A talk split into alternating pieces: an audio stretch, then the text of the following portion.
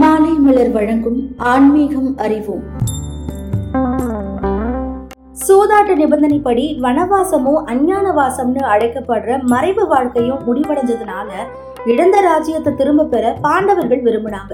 இந்த கௌரவர்களால திட்டமிட்டே வனவாசம் அனுப்பப்பட்டவர்கள் தான் பாண்டவர்கள்.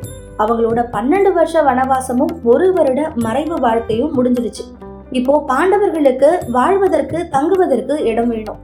சூதாட்ட நிபந்தனைப்படி வனவாசமோ அஞ்ஞானவாசமோ முடிவடைஞ்சதுனால இழந்த ராஜ்யத்தை திரும்ப பெற பாண்டவர்கள் விரும்பினாங்க. அதை பத்தி தங்களுடைய சார்பா கௌரவர்கள் கிட்ட பேசுறதுக்கும் தங்களுடைய கோரிக்கையை எடுத்துரைக்கவும் யுதிஷ்டன் எனப்படும் தர்மன் கிருஷ்ணரை தேர்வு செஞ்சாரு. அதன்படி கிருஷ்ணரை அழைச்சு அண்ணா நீ கௌரவர்கள் கிட்ட சென்று எங்களுக்கான ராஜ்யத்தை கேளு. பாதி ராஜ்யம் தர மறுத்தா அஞ்சு சிறிய நாடுகளையாவது கேளு. அதுவும் மறுக்கப்பட்டா ஐவருக்கும் அஞ்சு வீடுகளையாவது கேளு. எப்படியாவது இந்த போர் வராம தடுத்து தர்மத்தை நிலைநாட்டுன்னு சொன்னார். கிருஷ்ணரும் அப்படியே செய்யறதா சொன்னாரு. மேலும் இது பத்தி மற்றவர்கள்கிட்டையும் கருத்தை கேட்டுட்டு அஸ்தினாபுரம் புறப்படுறதா சொன்னாரு. ஆனா பீமனோ கண்ணா வெறும் அஞ்சு வீடுகளை யாசகமா பெற்று நாம வாழ வேணுமா?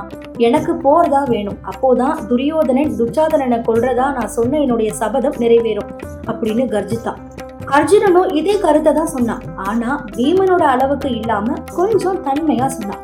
பாண்டவர்கள்ல ஒருவனான நகுலருக்கும் போர் தான் சரியான வழின்னு பட்டுச்சு. திரௌபதியோ அண்ணா என்னுடைய சபதம் என்னாவது?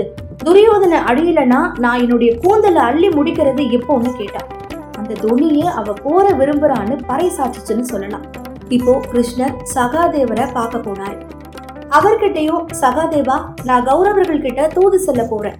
நீ போற விரும்புறியா இல்லையா? போற நிறுத்துறதுக்கு உன்கிட்ட ஏதாவது வழி இருக்கான்னு கேட்டாரு கிருஷ்ணர். ஜோதிட கலையில வல்லவனா இருந்த சகாதேவனுக்கு நடக்க போற எல்லாமே தெரிஞ்சிருந்துச்சு.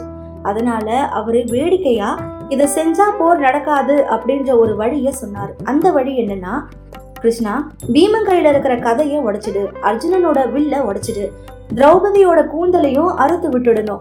அது மட்டும் இல்லாம நீ கௌரவர்கள் கிட்ட தூது செல்லாத வகையில உன்னையும் கட்டி போட்டுடணும். இப்படி செஞ்சா இந்த போரை கண்டிப்பா நிறுத்திடலான்னு சொன்னார். உடனே கிருஷ்ணர் என்னையே கட்டி போடுவியா? உன்னால முடிஞ்சா அதை செஞ்சு காட்டுன்னு சொல்லிட்டு ஆயிரம் உருவங்களை எடுத்து அங்க நின்னாரு. அதை பார்த்த சகாதேவன் பத்மாசனத்துல அமர்ந்து கிருஷ்ணரை துதிக்க தொடங்கிட்டார். சகாதேவனுடைய பக்திக்கு கட்டுப்பட்ட கிருஷ்ணர் தன்னுடைய அனைத்து உருவங்களையும் ஒரே உருவமாக்கி அதுக்கப்புறமா அந்த உருவத்தையும் சகாதேவனோட நெஞ்சில சேரும்படி செஞ்சுட்டார். அதுக்கப்புறமா சகாதேவா நீ உன்னுடைய பக்தியால என்னை கட்டி போட்டுட்ட இப்போ என்னை விடுவிச்சிடுன்னு கேட்டாரு கிருஷ்ணர். அதுக்கு சகாதேவன் நான் உன்னை விடுவிக்க வேணும்னா நடைபெற போற போர்ல நீ குந்தியோட ஐந்து புத்திரர்களையும் காப்பாத்தணும்னு கேட்டாரு. உடனே கிருஷ்ணன் சகாதேவா நல்லா யோசிச்சு சொல்லு. இந்த கேள்வியில ஏதாவது பிழை இருக்கிறதா நீ உணர்ந்தா அதை திருத்தம் செஞ்சு திரும்பவும் கேட்கலான்னு சொன்னாரு. அதுக்கு சகாதேவன் அப்படி ஒன்றும் இல்லை. நான் கேட்டதை மட்டும் செய் போதும் அப்படின்னு சொல்லிட்டாரு. அந்த வரத்தையே சகாதேவருக்கு கொடுத்தாரு கிருஷ்ணன்.